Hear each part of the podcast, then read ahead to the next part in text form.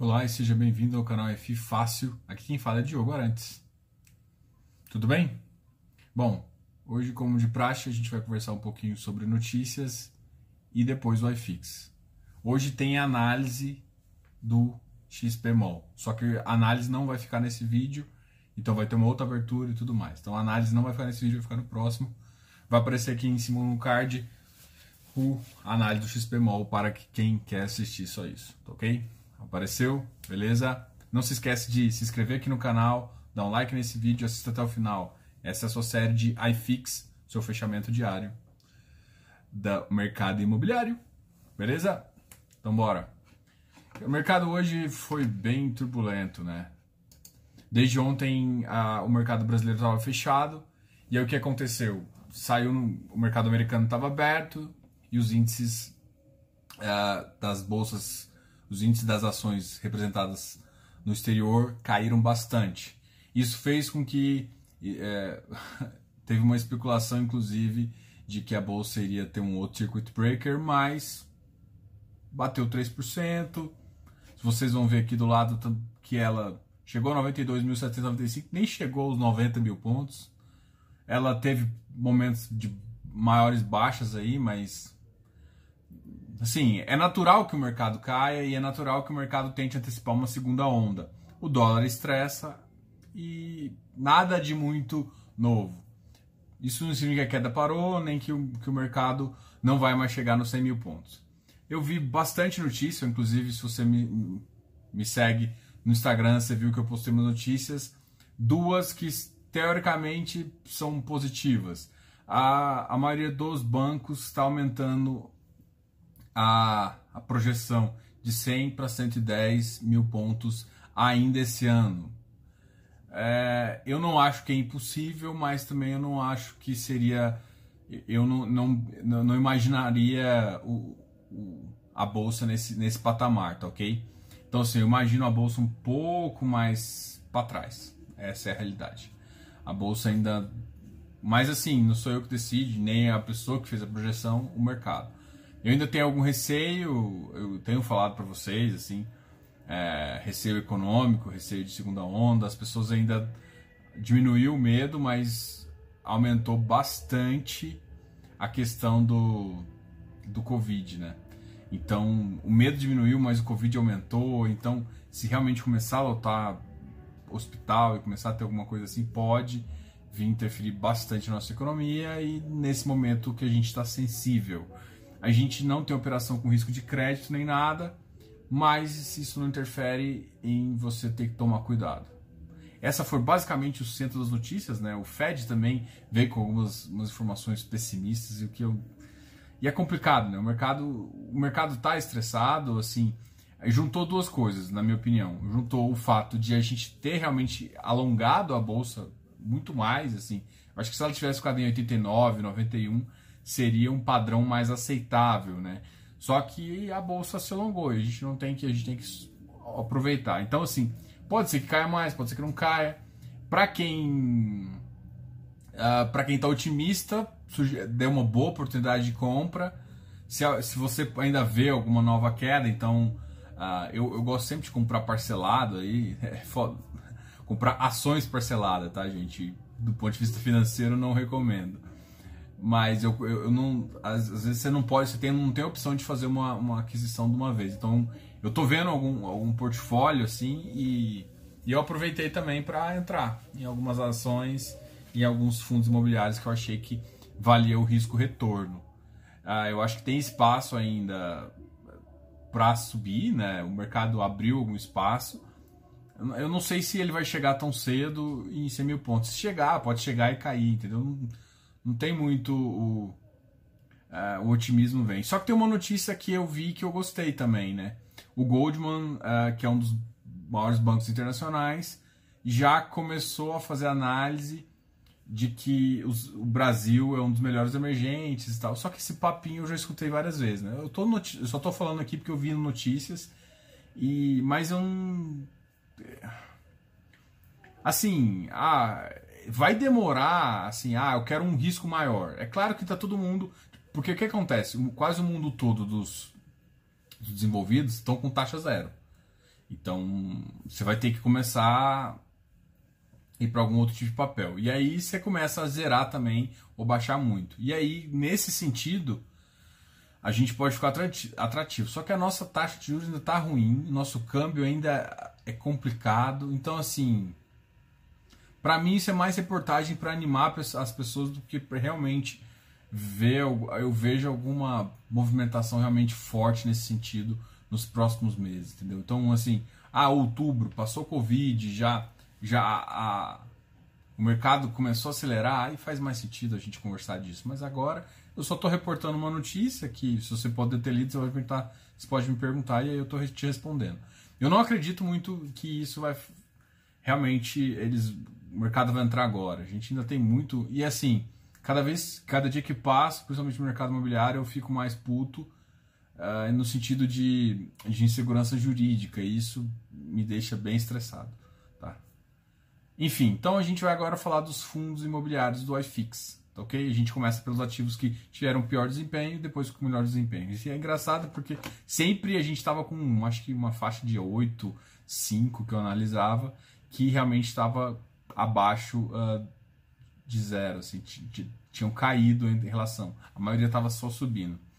Mas hoje, hoje foi justamente o contrário. Então hoje está difícil achar ativos que tiveram um desempenho positivo, mas a gente achou aqui uh, alguns ativos da nossa carteira. Então a gente vai começar pelos que tiveram pior desempenho, que tiver, teve o pior desempenho de longe é o RBRF, com uma queda de 4,92%. Ele chegou a bater 103, não hoje, ele estava ontem, no fechamento ele estava muito alto. É, é, eu tenho, eu tenho acompanhado ele, está muito estranho porque a negociação do RBRF 12 ainda está alta. É, não é possível que alguém que não sabe que ainda tem que pagar 110 reais, entendeu? Tem coisa que eu não consigo muito. Olha, hoje o RBRF 12 subiu 15%. Eu não, consigo, não, não me vem isso na cabeça. Por que, que alguém estaria pagando um direito para comprar mais caro. Então, assim, é, o RBRF está estranho, tá, tá estranho. E refletiu nessa cota. É, essa é a minha visão, entendeu? Essa é a minha visão. Refletiu na. E essa, essa bagunça está refletindo no preço e hoje ele teve uma queda de 5%.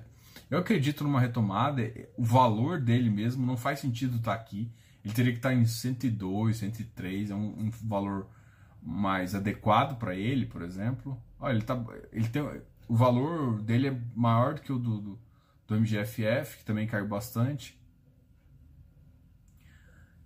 Mas, então, um outro que caiu, que eu também me surpreende, uma queda dessa, mas faz sentido por conta de dividend yield e tudo mais, é o HGPO, que é, é o Credit Suisse Prime Office. Né? Ele é um dos melhores ativos de Office que tem é, ele tem uma característica interessante, só que o, ele sempre está no o VP dele, o VVP dele é, é, fora do sério, assim. Você tem que você tem que realmente comprar, ir comprando ele com muito tempo e estar tá disposto a, a ficar bem com, com um preço médio bem ruimzinho, né? Então, essa é a questão deles. Então, RBRF foi o pior, depois veio o HGPO, MGFF da Mogno, XPlog. O XPlog tem uma justificativa, né, gente? O XPlog acabou de sair sobras e a sobra saiu para 1.44. Então, muita gente que estava ali com ativo pode dampear, que fez uma emissão, pode dampear ali no 120 e comprar mais. Se, você, a pessoa não tem dinheiro quer fazer uma reciclagem na carteira, ela pode utilizar isso como um método aí para fazer uma certa flipagem. E assim, então eu acho que o mercado, é, esse 117 é muito mais essa, essa, esse olho nas sobras do que simplesmente uma queda, até, até pela questão política ou, ou de bolsa mesmo. Não foi queda disso, foi muito mais em função das sobras. O XP SF também, então assim, quando você compra um FOF, você tem que, tem que saber que ele, ele é ele é como se fosse um iFix, né? Então, assim, normalmente como ele está uma cesta de ativos, se o iFix cai, ele cai também. Então, normalmente os, os, os fundos, os fundos de fundos caem, caem sempre um pouco mais. O que está estranho é que realmente o, uma queda do iFix é, de o iFix hoje caiu 0,62. Não faz sentido para mim nem o RBRF nem o Mogno cair mais de 2%. E, e foi o que aconteceu. O Mogno caiu 2,83 e o RBRF caiu 4,92. Outro ativo que, que caiu, eu falei, ó, o XPSF também caiu 2,38. Só que para mim, ó, esses dois aqui estão caros, assim. Para mim, a faixa deles é 95 até 98. Então, acima eles estão caros. A que tá estranho é o RBRF, porque na faixa, para mim, na faixa, ele, ele, tem, ele tem que ter um spread em relação aos outros. Então, para mim, ele tinha que estar numa faixa um pouquinho maior, maior tá? Que é a faixa 103. E ele voltou para a faixa de 98. Tá tendo emissão, tá tendo procura pelo, pelo direito, entendeu? Então, tá, tá bem tá bem estranha essa realidade aí dele. Uh, HGRE 147, olha, o HGRE tá quase dando uma oportunidade ali.